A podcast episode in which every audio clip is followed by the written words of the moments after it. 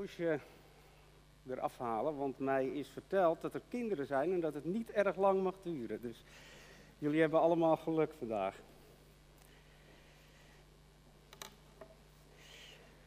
Een tijdje geleden was ik in de Bijbel in, in, uh, in Haarlem, waar ik uh, wat, uh, ja, wat spullen wilde kopen, boek en, en wat dingen. En ik loop daar zo een beetje rond te snuffelen en ik zie op een gegeven moment een jonge knul binnenkomen. Jong, 25 jaar, als je dat al vindt, dan uh, zegt dat meer iets over degene die dit nu zegt. Maar die kwam, trouwens, een leuke observatie. Wist je in een boekenzaak hoe je serieuze klanten kunt herkennen? Nee? Die lopen zo. Af en toe zo, want dan heeft iemand een verkeerd neergelegd en dan gaan ze weer verder. Maar die jonge vent die daar binnenkwam, die liep niet zo. Die liep meer alsof hij in een museum rondliep. Een beetje zo van... Dus die verkoopster die komt naar hem toe, die zegt, meneer, kan ik u helpen? Zoekt u iets specifieks? Nou, ik wist al dat dat niet het geval was, want hij liep niet zo. En toen zei hij, hij zegt, joh, dat dit nog bestaat. Ik denk, oh wacht, ik krijg zulke oren, ik denk, dat wil ik horen. Ja, die, die, dame zegt, wat bedoelt u? Hij zegt, nou ja, ik ben vroeger wel eens op in een kerk geweest en op een christelijke school, daar kreeg je nog wel eens verhalen. Maar je hoort er niets meer van, je ziet er niets meer van, maar dat het nog bestaat. Nou, dat vond ik hartstikke boeiend. Ik wilde me ermee bemoeien, maar ik dacht, nou, dat gaan we niet doen. Dus, um, en toen dacht ik, ja, eigenlijk, als je je verplaatst in iemand die niet meer echt in de kerk komt, dan kan het best zijn dat je zomaar het geloof en God helemaal niet meer tegenkomt. Als je het niet opzoekt, als je er niet mee bezig bent. En als je ook naar de wereld kijkt, wat er allemaal aan de hand is. We hebben nogal wat probleempjes veroorzaakt hè, met z'n allen. We hebben milieuproblemen, arm en rijk, we hebben oorlogen, we hebben vluchtelingen. Er is van alles aan de hand. En dan zeggen mensen vaak, ongetwijfeld zal iemand wel eens die vraag gehad hebben, als die God van jou nou bestaat, en hij heeft het beste voor met iedereen. Waarom laat hij dan dit allemaal gebeuren? Het is heel erg duidelijk dat er aan de ene kant iets is van de schijnbare afwezigheid van God. Maar dat je ook, als je in het geloof bezig bent of als je er oog voor hebt, dat je ook nog steeds de hand van God in een heleboel dingen kunt zien. Nou, als je ziet in delen van de wereld hoe kerken groeien. Er is net een boekje uit. Het blijkt dat er een hele evangelische wind waait door de moslimwereld. Waar heel veel ex-moslims tot geloof aan het komen zijn. En dat wordt door visioenen en door dromen en door allerlei dingen die men meemaakt. Nou, over die schijnbare tegenstelling wil ik het vandaag hebben. En er is een Bijbelboek waar dat heel erg naar voren komt. En dat is het boek van Esther. In het boek Esther komt het woord van God niet voor. Dat is heel bijzonder. Er wordt ook niet gebeden. Er zijn bijna geen uh, godsdienstige activiteiten. Maar toch, als je het hele boek doorleest, en daarom wil ik het hele verhaal zo meteen vertellen, dus niet voorlezen, maar de samenvatting. En dan kunnen we zien in de toevalligheden die gebeuren, dat we daar de hand van God in mogen herkennen. Dus, wij gaan het verhaal van Esther vertellen. Ik heb, uh, ik heb er ook een beetje een stripverhaal van gemaakt, omdat er uh, ook wat uh, jongere mensen in de, in de zaal zijn. Dus dat loopt mee. Ik heb hier een scherm waar ik het een beetje kan volgen of ik wel de goede neerzet. Maar dit is, we hebben het over het jaar 483 voor Christus. Dus dat is 2500 keer oud en nieuw gevierd. Ja, 2500 keer vuurwerk. Zo moet je dat ongeveer zien. Zo lang geleden. En er was een rijk, dat was het Persische Rijk. En dat zie je hier in het geel. En dan zie je hoe groot dat is. En hier hebben we Nederland. Het bestond uit 127 gewesten, zonder wegen, zonder communicatie.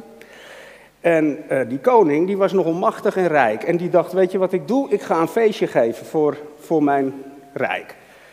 En hij nodigde iedereen uit in zijn burcht. En hij gaf een feest van 180 dagen lang. Nou, ik vind het soms wel zwaar om een paar feestjes en dingen te hebben in één weekend. Laat staan hoe, hoe ze zich na 180 dagen zouden voelen. Ehm, het is een beetje, het, leger was erbij, er werden zakelijke dingen besproken. Er werd het nodige gedronken en op de laatste dag van het feest, toen zei de koning, wat ik wil is dat mijn vrouw in het mannenfeest komt en ik wil graag dat zij voor ons gaat dansen. Nou, ik weet niet wat jullie dames daarvan zouden vinden, maar deze dame zegt, dat doe ik niet. Nou was hij een heerser, dus hij was natuurlijk daar helemaal niet blij mee. Dus hij, zegt tegen, hij, hij stelde op dat zij werd verbannen uit het rijk. Een soort echtscheiding, maar ze moest ook koningin af zijn en ze moest gewoon weg. Na een tijdje miste hij zijn vrouw toch wel. En toen dacht hij, nou weet je wat ik doe? Ik schrijf een soort misverkiezing uit in mijn rijk. Dat alle mooie, leuke, lieve, aardige vrouwen uit het Rijk naar mij toe kunnen komen. En dan kies ik er gewoon één uit. En daar neem ik een jaar de tijd voor. Nou, toevallig werkte er bij die koning werkte een dienaar, die heette Mordechai. En dat was een Joodse man. En Mordechai, die had een nichtje. En die heette, ik hoorde vanochtend de doopnaam voorbij komen, die heette Hadassah. En die was wees en die was door Mordechai opgevoed. En dat was een knap meisje. En hij zegt, ik ga jou opgeven bij de koning. Toevallig was hij daar net in dienst, dat hij dicht bij die koning was. Dus dat meisje wordt een jaar lang met schoonheidsmiddelen behandeld. En ja hoor, je raadt het al. Esther, dat is haar nieuwe naam, die wordt gekroond tot koningin. Nou, dat is natuurlijk uh, een hele mooie mooie stap. Als je van wees zomaar in een koningin van zo'n rijk wordt. De volgende dag gebeurt er weer iets. Ook zo toevallig, hè? Die man die daar rechts onderin zit, dat is die Mordechai. En die zit op de, in de voorportaal en die hoort twee mannen praten over hoe ze de koning willen doodmaken. Maar omdat Esther toevallig nu net koningin geworden was, heeft hij dat tegen haar verteld. Er wordt een onderzoek ingesteld en die koning blijft leven. Vervolgens hebben ze een soort logboek, een, een, boek waar ze alles in opschrijven. En daar schrijven ze in op dat Mordechai dat gedaan heeft. Het boek gaat in de kast, nooit meer naar gekeken. Nou, koning blijft leven. Op ineens komt er dan een nieuwe hoofdfiguur in het, in het verhaal. Dat is Haman. En Haman is eigenlijk, je hebt hier de koning, dat is de grote baas, maar hij regelt alle zaken. Dus het is een beetje meneer Rutte, maar dan van zo'n heel groot rijk. Ja, dus hij was degene die al het bestuur deed. Maar Haman is een jodenhater. Die heeft zo'n hekel aan het Joodse volk, dat hij daar van alles voor zou willen doen. En op een dag loopt Haman in het openbaar en het was de regel dat als hij daar kwam, dat iedereen plat op zijn buik ging liggen en hem de eer bracht. Maar Mordechai niet. Want die mag alleen als Joodse man zijn knie buigen voor God. Dus die weigerde te buigen voor Haman. En Haman vond dat niet leuk. Maar omdat hij toch alle Joden haatte, zei hij, nou weet je wat ik ga doen? Ik ga niet alleen Mordechai straffen, maar het hele Joodse volk in het hele Rijk. En hij ging naar de koning met een leugen. En toen kreeg hij goedkeuring om op een bepaalde dag alle Joodse mensen in dat rijk dood te maken. Nou, dat was natuurlijk heel erg. Mordechai, die ging in rouw, want die was een Jood. Wat de koning en niemand wist, is dat Esther, Hadassah, ook een Joods meisje was. Dus die Haman, die had geregeld dat de koningin vermoord zou worden. Toevallig allemaal, hè? Dus, Mordechai zegt tegen Esther, jij gaat dat regelen bij die koning, want je bent zo dicht bij hem. Toen zei ze, ja, maar dat mag ik niet, want als je ongevraagd bij de koning komt, daar staat de doodstraf op. Dus dat durf ik niet. Hij zei, ja, je moet het toch doen, want ook als je niks doet, word je ook doodgemaakt. Nou, heeft ze drie dagen gewacht en toen ging ze toch naar die koning toe. En als de koning jou de gouden staf gaf, dan werd het geaccepteerd dat je mocht, mocht praten. Hij zegt, wat kom je doen? Hij zegt, nou, ik heb wel een verzoek, zegt ze. Hij zegt, nou, dan gaan we dat eh, honoreren. Ja, maar ik wil dat graag op een feestmaal doen. Ik wil graag voor, voor de koning en voor die Haman een feestmaal aanrichten. En dat ging ze doen. Dus die Haman kwam erbij, die jodenhater, de koning. En de koning is lekker wijn aan het drinken en Haman ook. En dan zegt hij, nou wat wil je nou precies? Ze zegt, nou wat ik wil is dat ik het morgen aan je vraag. Beetje raar hè? Maar ja, ze deed dat toch, maar we weten eigenlijk niet waarom. Dat staat er niet in. Nou, dat is hartstikke mooi. Die Haman, na dat eerste feestmaal, ging heel blij naar huis. Komt hij weer die Mordechai tegen. In, de, in die portaal. En die buigt weer niet. En hij zegt tegen de vrouw, ik ben het zo zat. Ik ga nu terug naar de, naar de burcht.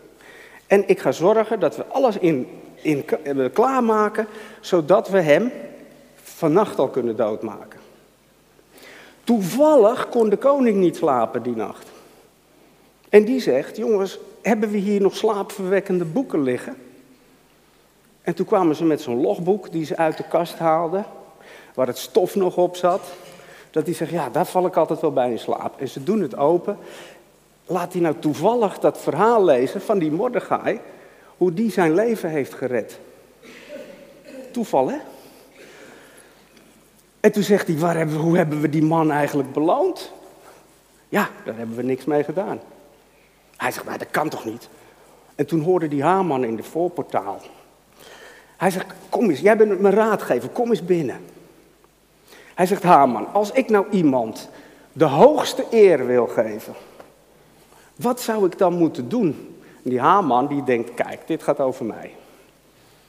En die zegt, wat ik zou doen, koning, is die persoon op je beste paard zetten, uit de koninklijke stallen, uitdossen in de koninklijke gewaden, een persoon, een hooggeplaatst persoon voor dat paard, en dan zou ik die, dit was die koning die niet kon slapen, ehm, dan zou ik zeggen, dit is de man aan wie de koning eer brengt. Zo brengt de koning eer aan deze man. En toen zei die koning, Haman, dat is een fantastisch idee. Jij bent die vent die daarvoor loopt en Mordechai zet ik op dat paard. Nou, dat vind ik het mooiste uit, de hele, uit het hele boek. Zo zag dat er ongeveer uit. Dus die Mordechai die werd verhoogd en Haman dacht dat hij, dat hij degene was die, die, die verhoogd zou worden. Haman werd hier natuurlijk niet zo blij van. Maar goed, het, is nog, het wordt nog mooier. De volgende dag was het tweede feestmaal. En toen vroeg de koning, wat wilde je nou aan me vragen, Esther? Ze zegt, nou, ik wil mij vragen of mijn leven gespaard mag worden. En dat van mijn volk. Want er is hier iemand in, het hof, die gaat ons allemaal vermoorden. En toen zei de koning, wie is dat dan? Toen zei ze, dat is hij. Hij wil dat doen. Vervolgens is die koning, die draait zich om, die loopt weg. En in de Bijbel staat dat die Haman zich op het rustbed van Esther stort. En dat ziet de koning en die zegt, en mijn vrouw ook nog geweld aandoen? Nu is het klaar. En toen was er iemand die gezegd had, hey, hij was voor die Mordechai bezig om van alles te regelen om hem dood te maken. Op die en die manier, helemaal niet leuk. Kunnen we hem niet? Toen zei de dat is een goed idee. Dus zo is die Haman destijds aan zijn eind gekomen. Maar vervolgens stond dat bevel nog. Daarna staat in de Bijbel dat Mordechai een bevel heeft uitgegeven dat de Joden zich mochten verdedigen. Nou, en dat is gebeurd. En er zijn toen, die dag kwam en er zijn gevechten geweest. En er zijn een heleboel Joodse mensen die hebben zich moeten verdedigen. En ehm, wat mooi is, is dat dit heeft voorkomen dat het hele Joodse volk in 2500 jaar geleden is vermoord. En dat wordt tot op de dag van vandaag wordt dat gevierd. In het Purimfeest. Haman die had een lot, een poeri, of ik weet niet, iets van een, een, een, een poer stond erin, in de, in, de, in, de, in de uitleg. En daar gooide je en dan kon je dus de dag bepalen wanneer ze vermoord moesten worden. En dat duurde elf maanden, heel ver in de toekomst. En daarom heet dit feest het, het, het Lotenfeest. Purimfeest. En dat wordt het op de dag van vandaag wordt dat gevierd. Dan kleden ze zich op een, op een bepaalde manier, ze, ze kopen cadeautjes, et cetera, voor elkaar.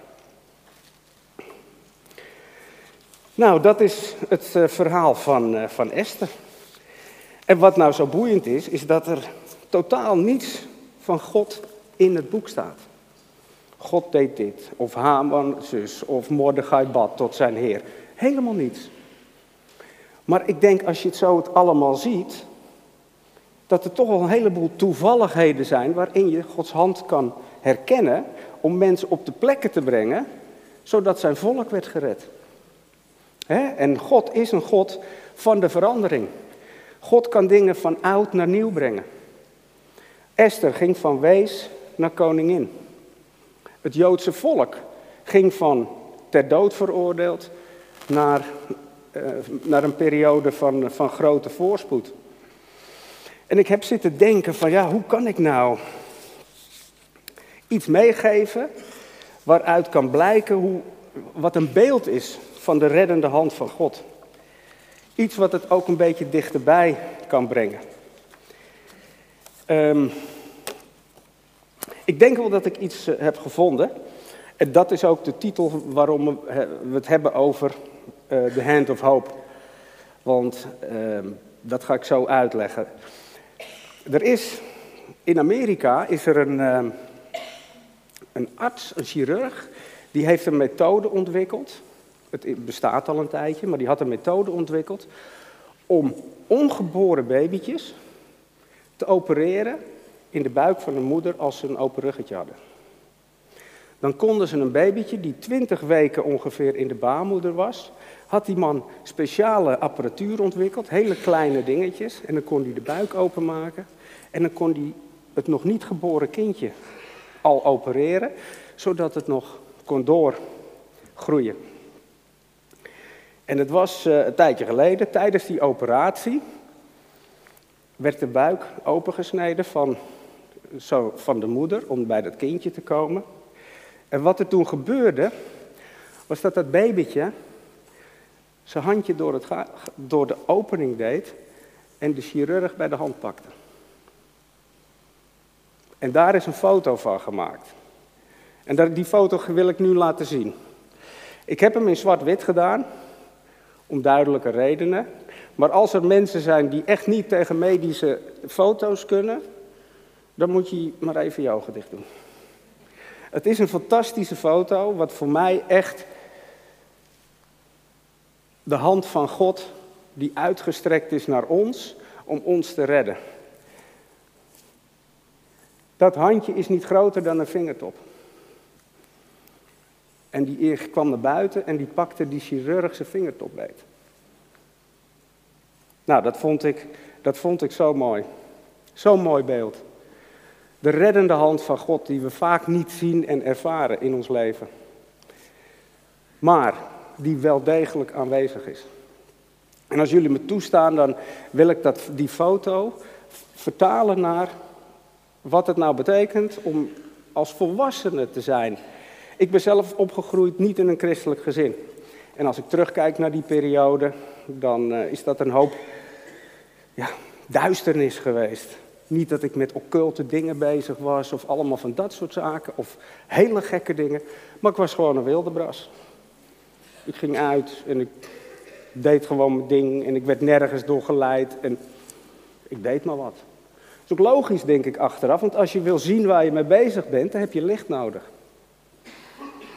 Nou, de Heer Jezus die heeft van zichzelf gezegd, wederom sprak de Heer Jezus tot de groep en hij zei, ik ben het licht der wereld.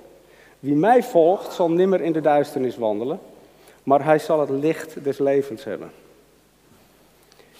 En hij zegt ook, ik ben de weg. En dan denk ik, stel ik me zo voor, hè, dat babytje, het is natuurlijk donker in de buik. En dan in ene komt er misschien wat licht. En dan denkt hij, ik ga het licht volgen. En waar kom ik uit als ik het licht volg, als ik de Jezus volg? Dan kom ik bij Gods uitgestrekte hand. Dat is, dat is voor mij het beeld wat, dit, um, ja, wat deze foto teweegbracht bij me. Het is ook zo mooi, hè, wat ik dacht van...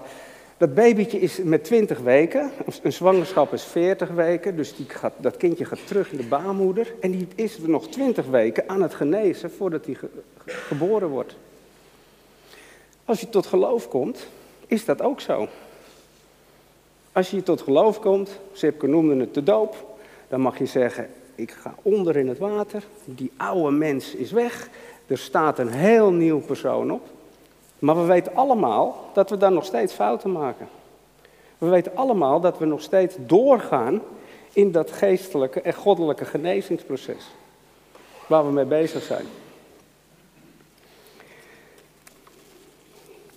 Ik wil het nu nog dichterbij gaan brengen en dat is met een, uh, met een uh, ervaring die ik heb gehad. Ik, het, heeft iets, ik heb het zelf meegemaakt, dus ik, kan, ik wil dat daarom vertellen. En vooraf zeg ik, het gaat niet om mij.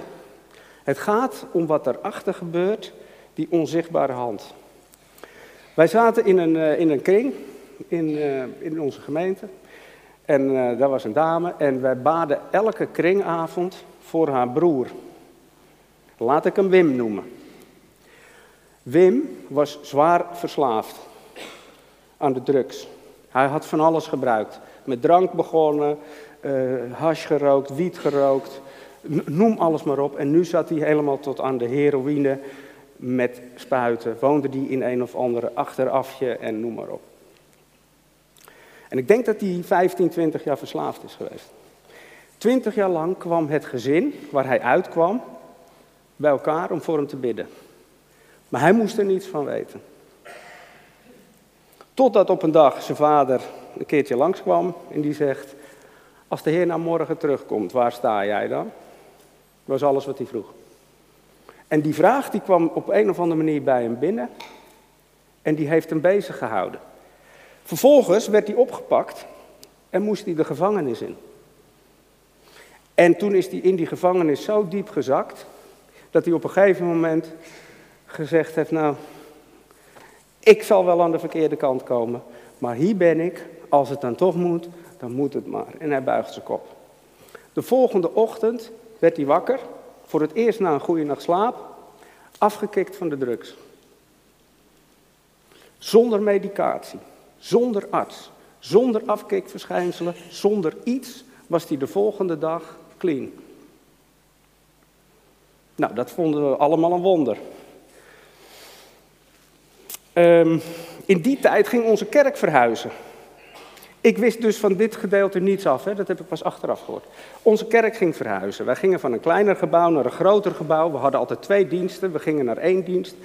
Ik zat in die tijd in de oudste raad en ik zat de hele week maar te denken van... Stel nou dat er mensen naar de tweede dienst komen in de oude kerk.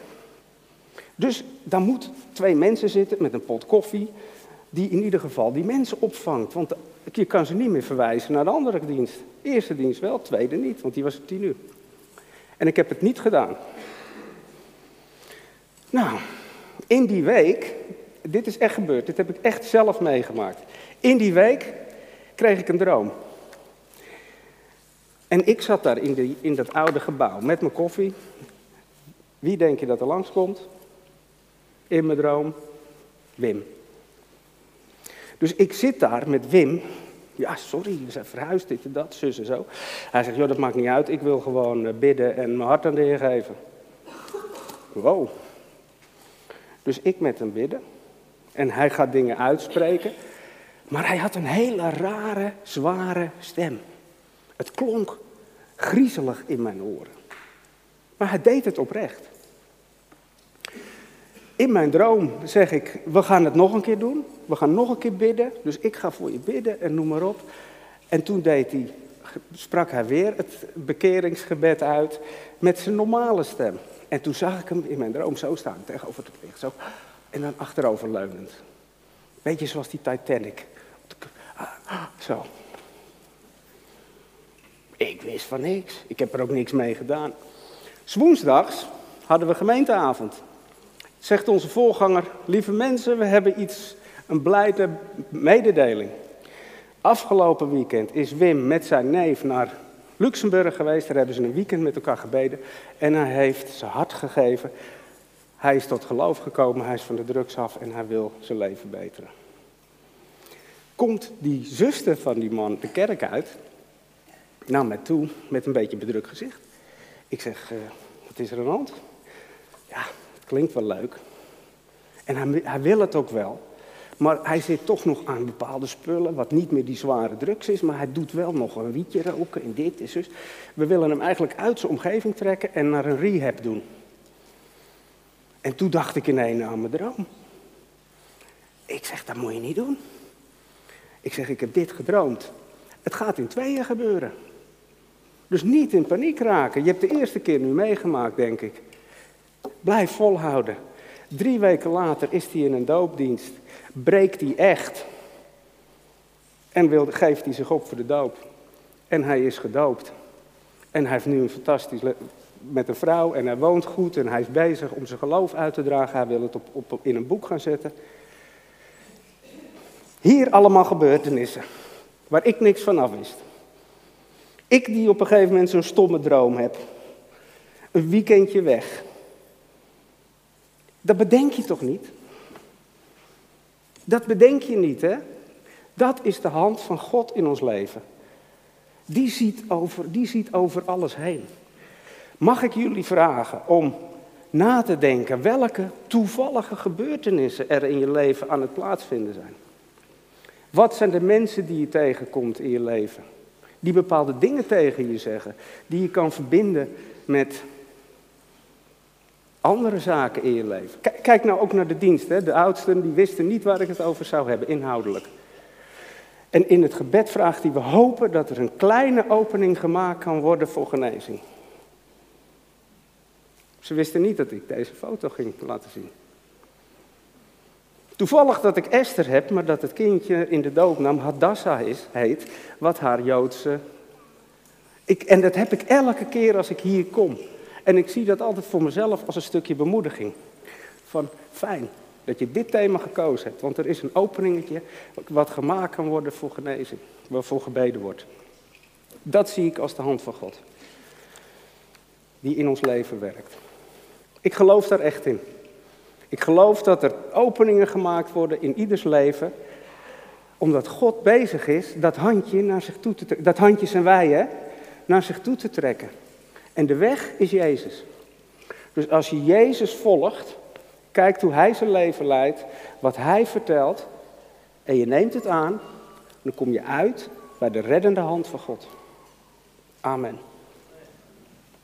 Ik wil nog bidden. Lieve Vader in de hemel, Heer, we danken u zo dat we bij elkaar mogen komen. Dank u wel dat we een voorbeeld hebben van uw schijnbare afwezigheid, terwijl u in de dagelijkse dingen van het leven bent. Heer, we danken zo voor ja, de kennis aan Wim en dat hij zo'n getuigenis mag zijn van uw liefde. Heer, de radicaliteit van zijn bekering. Vader, dank u wel dat u iedereen wil gebruiken. Heer, wilt u ook ja, harten openen voor mensen die vandaag iets gehoord hebben van, goh, wat toevallig dat ik nu net dit moet horen. En dat u ook de kracht geeft dat men er iets mee doet.